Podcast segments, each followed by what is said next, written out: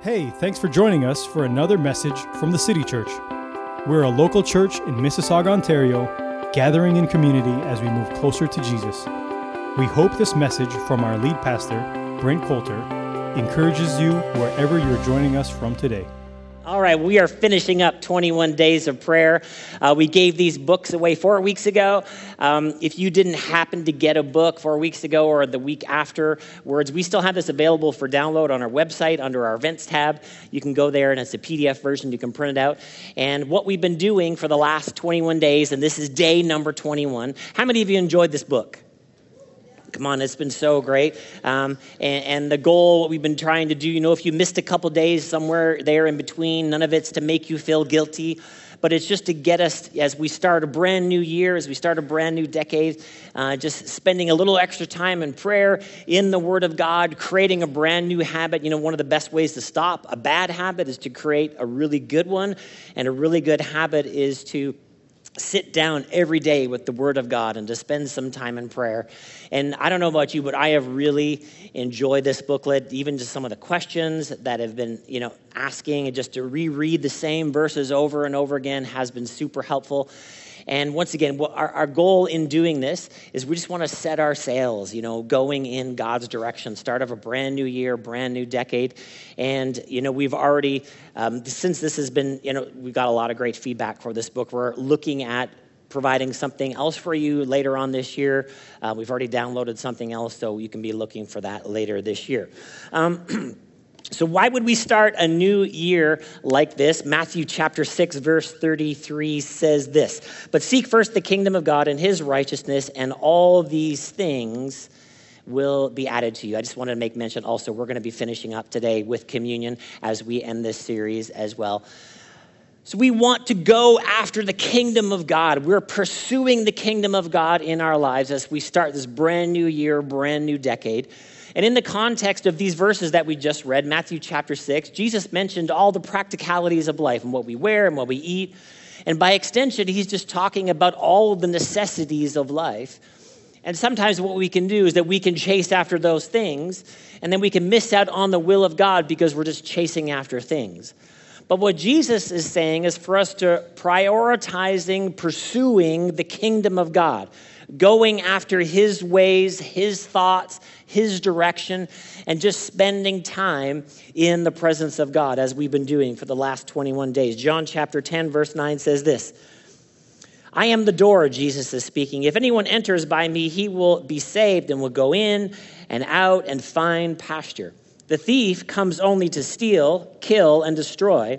Jesus says, I came that they may have life and have it abundantly. So, this is why Jesus came, that we would have the abundant life of God, that the enemy is the one that steals and kills and destroys our lives. So, none of those things are coming from God. That what the goodness of God comes through Jesus Christ, our awareness of who God actually is, we see in Christ. So, as we are, doing right now, just setting a little extra time aside at the first part of the year, to pray and to meditate on the Word of God. As I recommended to you, maybe to start some sort of Bible reading plan. Uh, uh what will help us to know is will help us to think the thoughts of God. Being aware that we are going to, in life, we're going to face some randomness.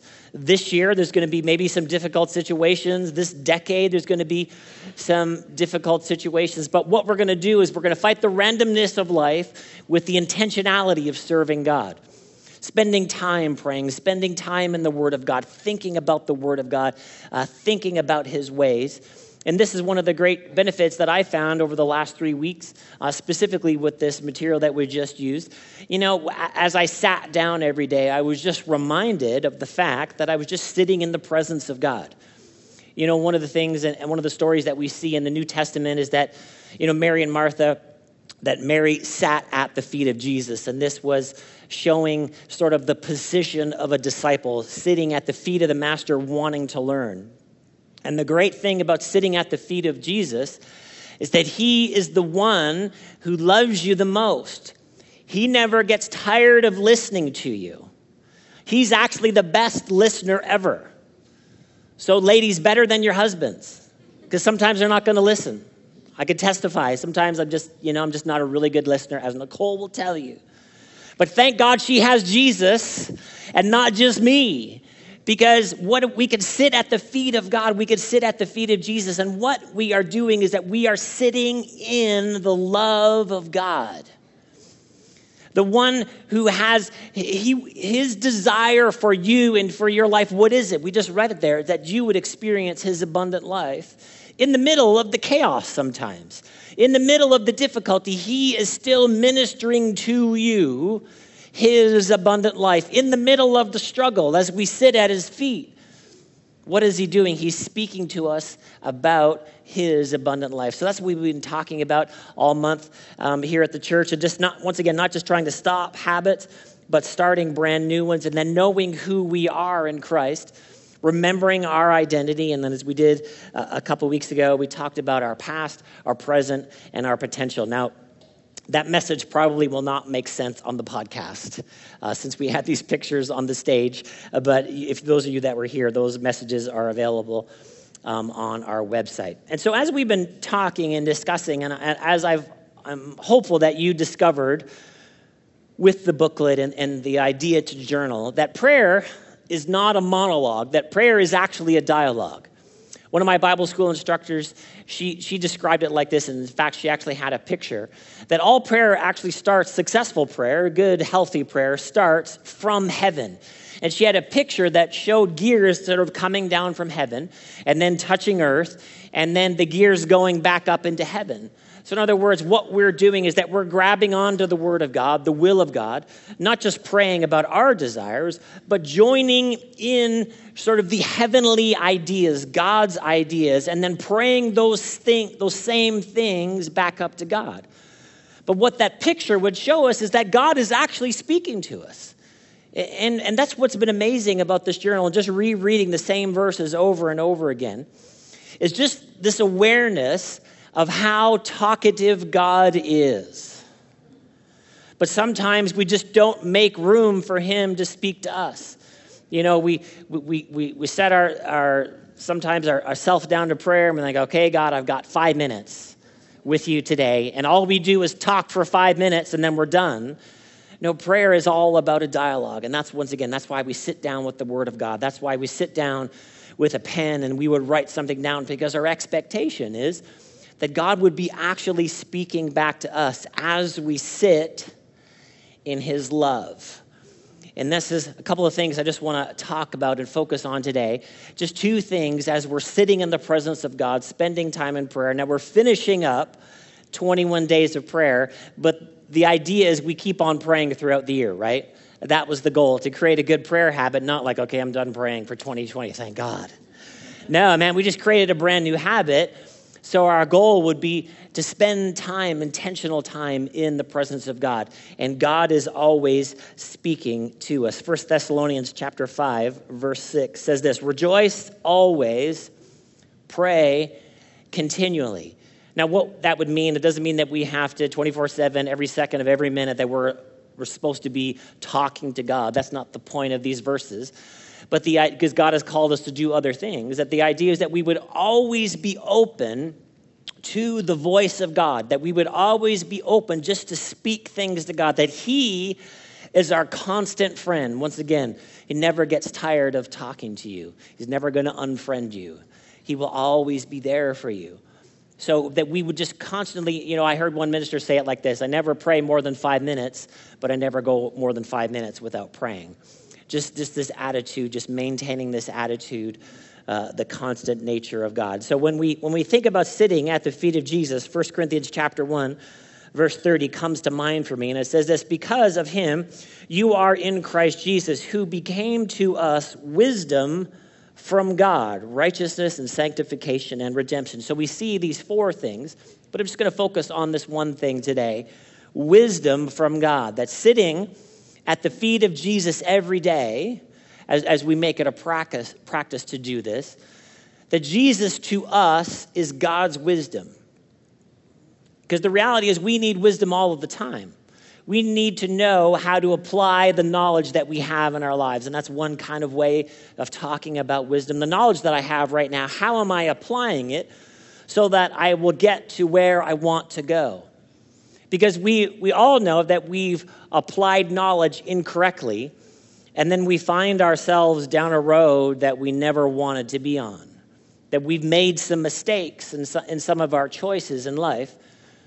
But once again, that Jesus has been made to us wisdom. And if we have this attitude of praying continually, we can always access the wisdom of God. What I'm saying now and what I'm thinking now and what I'm doing now, where is it taking me? See, and wisdom is all about seeing the future, all, all, all about seeing where, where am I going to go. And God, once again, being in the presence of God, He knows the end from the beginning. That doesn't mean He's controlling everything along the way, but His knowledge is the knowledge that we need. His mind is better than ours. His mind has more wisdom than ours. You know, just just uh, a week or so ago, I was making some cinnamon rolls for the girls, and I was, you know, when you're putting things in the oven, there's two. For those of you who don't cook or bake, there's two trays in the oven, and there's like a top and the middle, and then I was putting the cinnamon rolls in the middle, which means that there's, you know, the top metal above that which really was not a wise choice. Because what happens is you have to reach under the top metal tray to reach, and I have a burn mark right here, friends. Because we, we actually have really small, we have like small child size oven mitts, which we actually need to get some more of those, babe. Um, and so I put the oven mitt on, and then I couldn't reach the cinnamon rolls, and then I twisted my wrist up. I'm okay, it's all right. and now I have a burn but if I was wise, I would have fully covered my hand and then reached into the heat, and then you don't get burned. But that's a good analogy for sometimes the choices that we make. We don't actually think it all through, and then we find ourselves getting burned because of the choices that we made. But we should desire the wisdom of God. That Jesus has been made to us wisdom. And we can sit at his feet every day. And he never gets tired of listening to us and he's always speaking to us. Wisdom definition of this the varied knowledge of, of human and divine summed up in maxims and proverbs. Giving the sagest advice. And that's what i would say about my mom at 80 years old that she can give sage advice about all of the areas that i mentioned earlier. And this is what is that? Well it's wisdom. Because you've had some experience that you see things differently when you have wisdom skill in the management of life's affairs, the knowledge and practice of the requisites for godly and upright living. Wisdom means to be skillful and prudent with knowledge, that we would just use knowledge well. That, that we would allow the voice of God to be speaking back to us in our times of prayer so that we would be aware of his voice. What is he speaking to me? Why? Because he wants to get me to where his life purposes for me are. I, I, want to get you there. And so, what should we do? We should want to sit in his presence. Proverbs chapter 1, verse 2 says this To know wisdom and instruction, to understand words of insight, to receive instruction in wise dealing, in righteousness and justice and equity, to give prudence to the simple, knowledge and discretion to the youth. Let the wise hear and increase in learning and the one who understands obtain guidance. This should be our desire. Because why? We got a lot of choices to make, friends, every day. There's a ton of choices to make. And what, we, what can we do in the presence of God?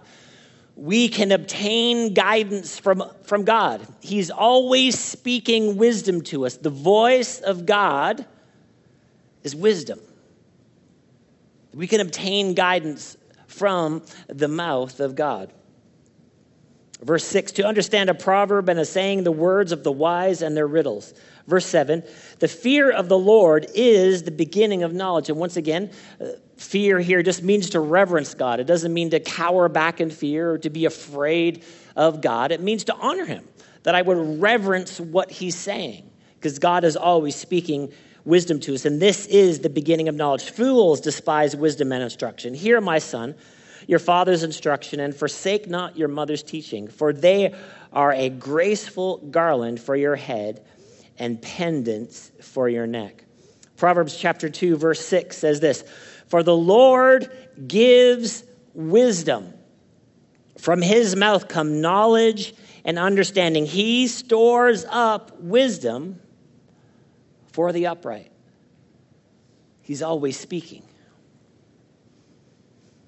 And if you have given yourself, once again, to set some time aside over these last three weeks, you became acutely aware of this in your prayer time as you sat down and you were talking, God, talking to God, you were realizing that He was actually speaking back to you.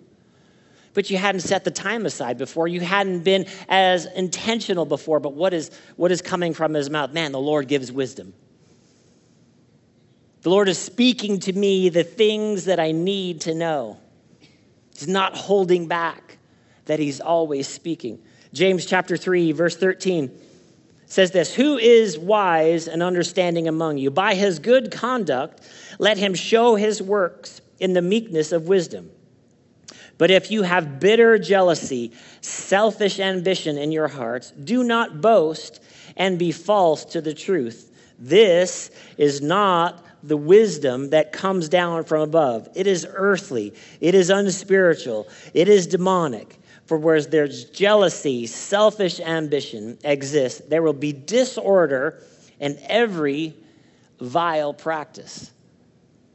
Selfish ambition, all a bunch of lists there of things that are kind of what we could almost describe some of these things as kind of extreme emotions. Now, life can make us emotional, right? Anybody out there live in the same world as I do? Life can make you emotional. You can watch something on the news or something that could happen in your life, and it could spark things on the inside of you. But emotions are terrible decision makers. Now, they're great indicators, help you to know where your heart is, but emotions are terrible decision makers. And all, what we just read, these are extremes in our emotions. And what we just read there is like these things actually aren't wisdom not just living by the emotion of the moment. Because we can look back at our lives once again, or we can maybe see a choice somebody else make. A, a, super emotional decision is usually not a wise decision. And these things, what are they? They're, they're not they're not actually wisdom that comes down from God. It's like it's negative, it's, it's from the enemy, it's just kind of earthly, it's kind of base. It's actually wisdom in reverse. But then he's going to contrast the godly kind of wisdom. But, verse 17, the wisdom from above is first pure, then peaceable, gentle, open to reason. This is a tremendous phrase. Because if your emotions, and maybe some married people you could testify this is true, if your emotions are too heightened in a discussion, argument that you're having with your spouse, you're not open to reason. You're just mad. And you're, you, you've closed yourself off to reason. But this is open to reason, is wisdom that comes from, a God, from God. In other words, I'm actually seeing how my attitudes and actions, where they're taking me. I'm reasoning through the choices that I'm making. I'm not just making rash, emotional choices. I'm not doing things in my relationships that are rash and sort of knee jerk reactions because I'm feeling a certain way. No, that's, that's earthly and it's sensual. But the wisdom that comes from above, it's open to reason. Listen, it's full of mercy and good fruits. In other words, you can see the results of good choices. It's impartial and sincere and a harvest of righteousness is sown in peace by those who make peace. So, in other words, the wise choice for me to, to make, uh, uh, to, to sow something in the middle of an emotional situation, it's a peaceful choice. That I'm going to reap a harvest when I'm making the wise choice that I'm, I'm going to calm my emotions down, I'm going to be open to reason, and I'm going to speak words of peace. Why? Because there's going to be a harvest from speaking words of peace. Why? Because this is actually coming from God. That God wants to insert His peace in the middle of a highly emotional, big, high uh, situation that has high frustration, what am I doing? I'm speaking peace in that moment. So, here, once again, this is the wisdom of God for our lives. The second thing I want to talk about today is hope. That hope is a way of being, and it's always on the other side of the conversation with God. Hope is always on the other side of the conversation with God. See, when we go to spend time in prayer, what we're not supposed to be doing is we're not supposed to be showing up in a time of prayer and speaking King James English and to, tr- to try to put on our best spiritual self. You know, do you know that we can't fake out God? Like God knows the real you. You can, feel, you can fool people and people can think certain things, but you can't walk in the presence of God with pretense and Him be fooled by it. Right?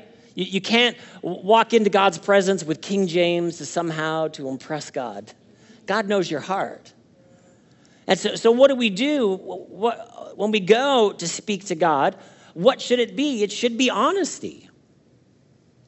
We're speaking the Word of God and we're aware of what the Word of God is, but the things that we're asking for relating to our lives, it should just be honest and open because God knows already.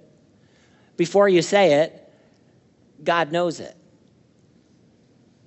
And what is it that we talk to God about sometimes is like really difficult stuff, or we should.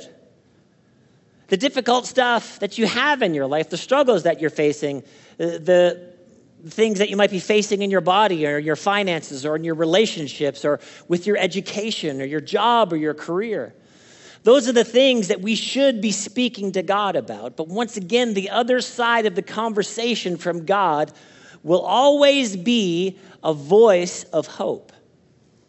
Hope in the New Testament, as we've defined many times before, is a joyful expectation or having an expectation about the future, not just a wish, well, I want it to be some other way. It's not, well, I, I just wish it was differently. I wish it was different.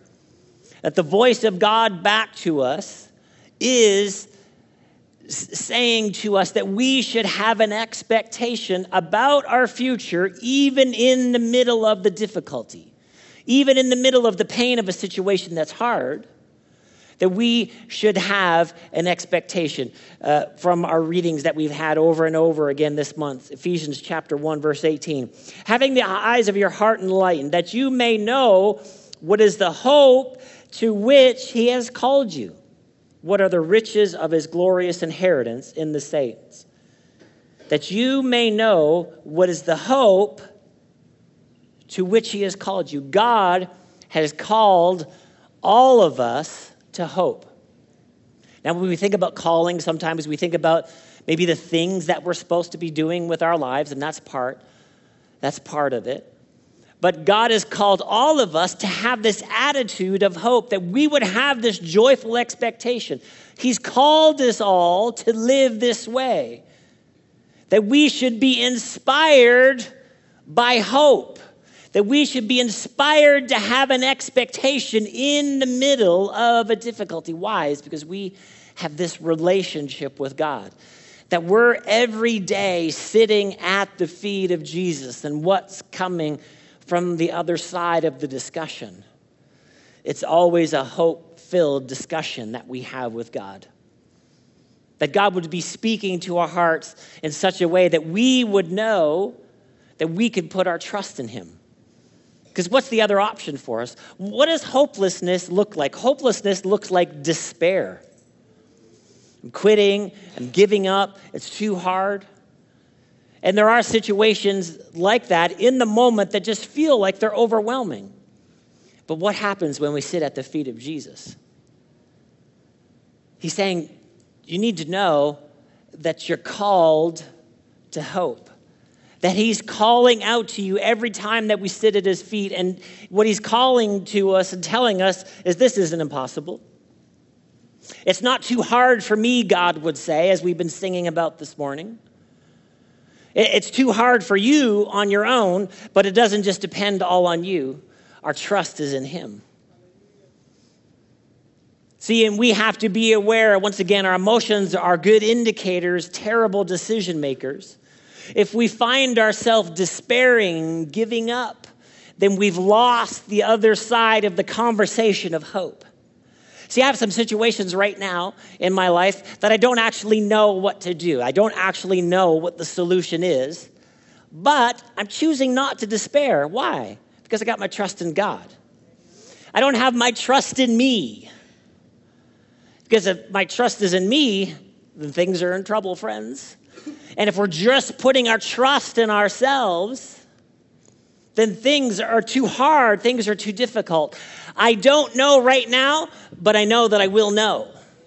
And I know that I've got my trust in God, and I have enough experience at this season of my life to know that when I faced a problem at the beginning, I didn't know the, I didn't know what the solution was, but I knew eventually I walked into it.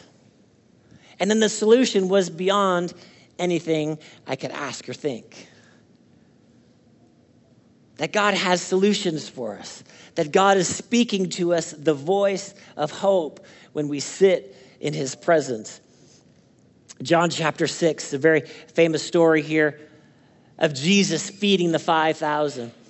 And before we look at the story, it's always important for us to know and to remember just because you don't have a solution for your problem right now doesn't mean there isn't one. I can't think of it right now. I don't know what to do right now. But you, you, you and I realize we're finite beings, right?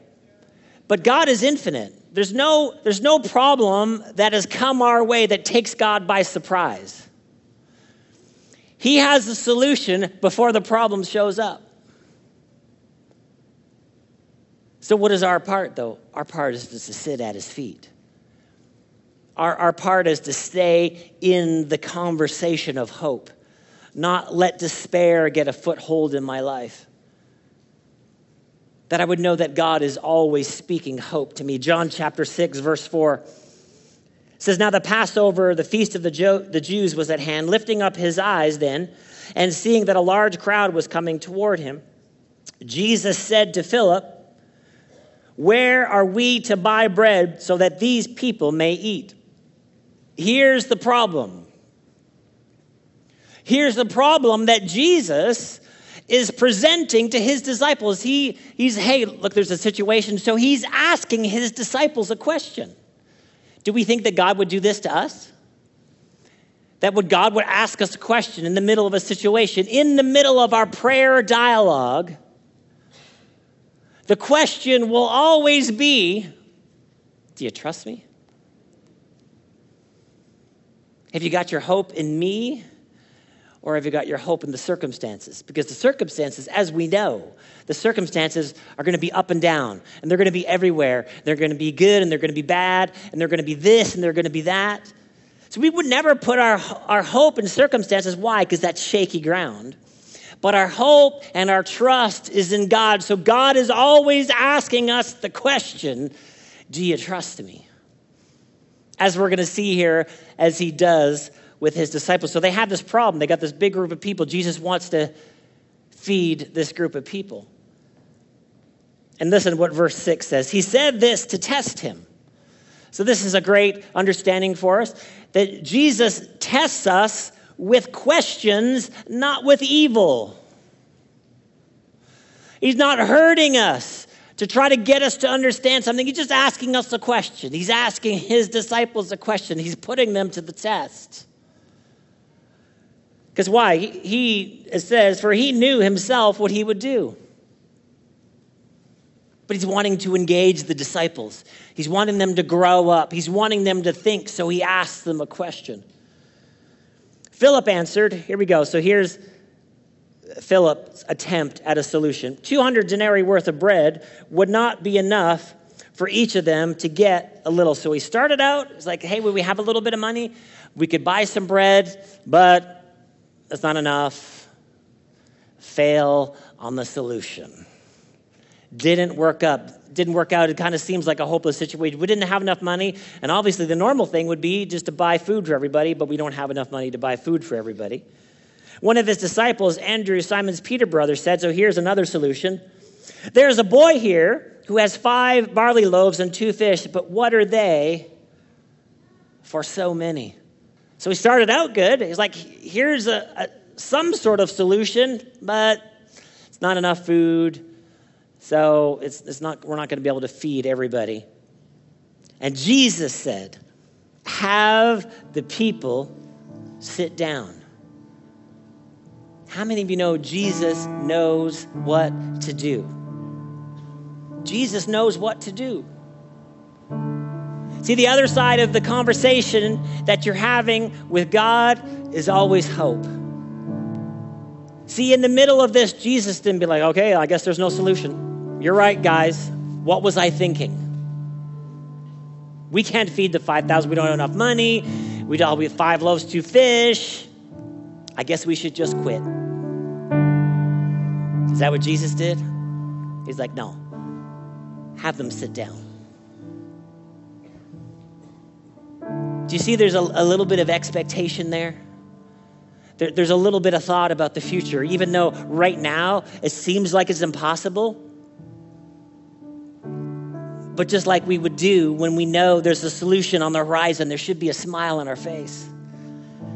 Have them sit down. Because Jesus knew already before he asked the question what he was going to do. Now there was much grass in the place, so the man sat down to a 5,000 in number. Jesus took the loaves, and when he had given thanks, he distributed them to those who were seated, so also the fish, as much as they wanted. And when they had eaten their fill, he told the disciples, Gather up the leftover fragments, that nothing may be lost. So they gathered up, filled 12 baskets with fragments from five barley loaves left by those who had eaten. So we went from impossible, no solution, to 12 baskets left over. Shouldn't that be our expectation?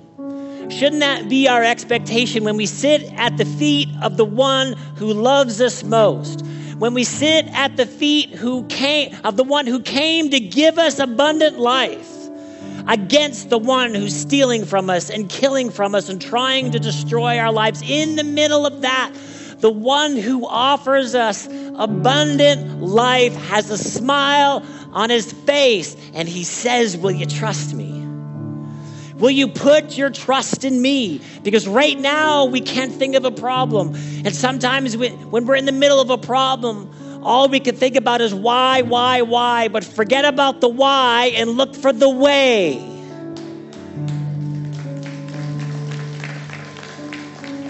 Because God has a way for us, He has a solution for us we can have a joyful expectation. Why? Because we are in a conversation from, with the one who always gives us hope. We can put our trust in Him. We can rely on Him, that His love is constant. Thank you for taking the time to listen in. Be sure to subscribe and check out our podcast channel for other messages. For more content from the City Church or to connect with us, Visit us at thecitychurch.ca or find us on Facebook or Instagram at City Church GTA. Thanks again for joining us.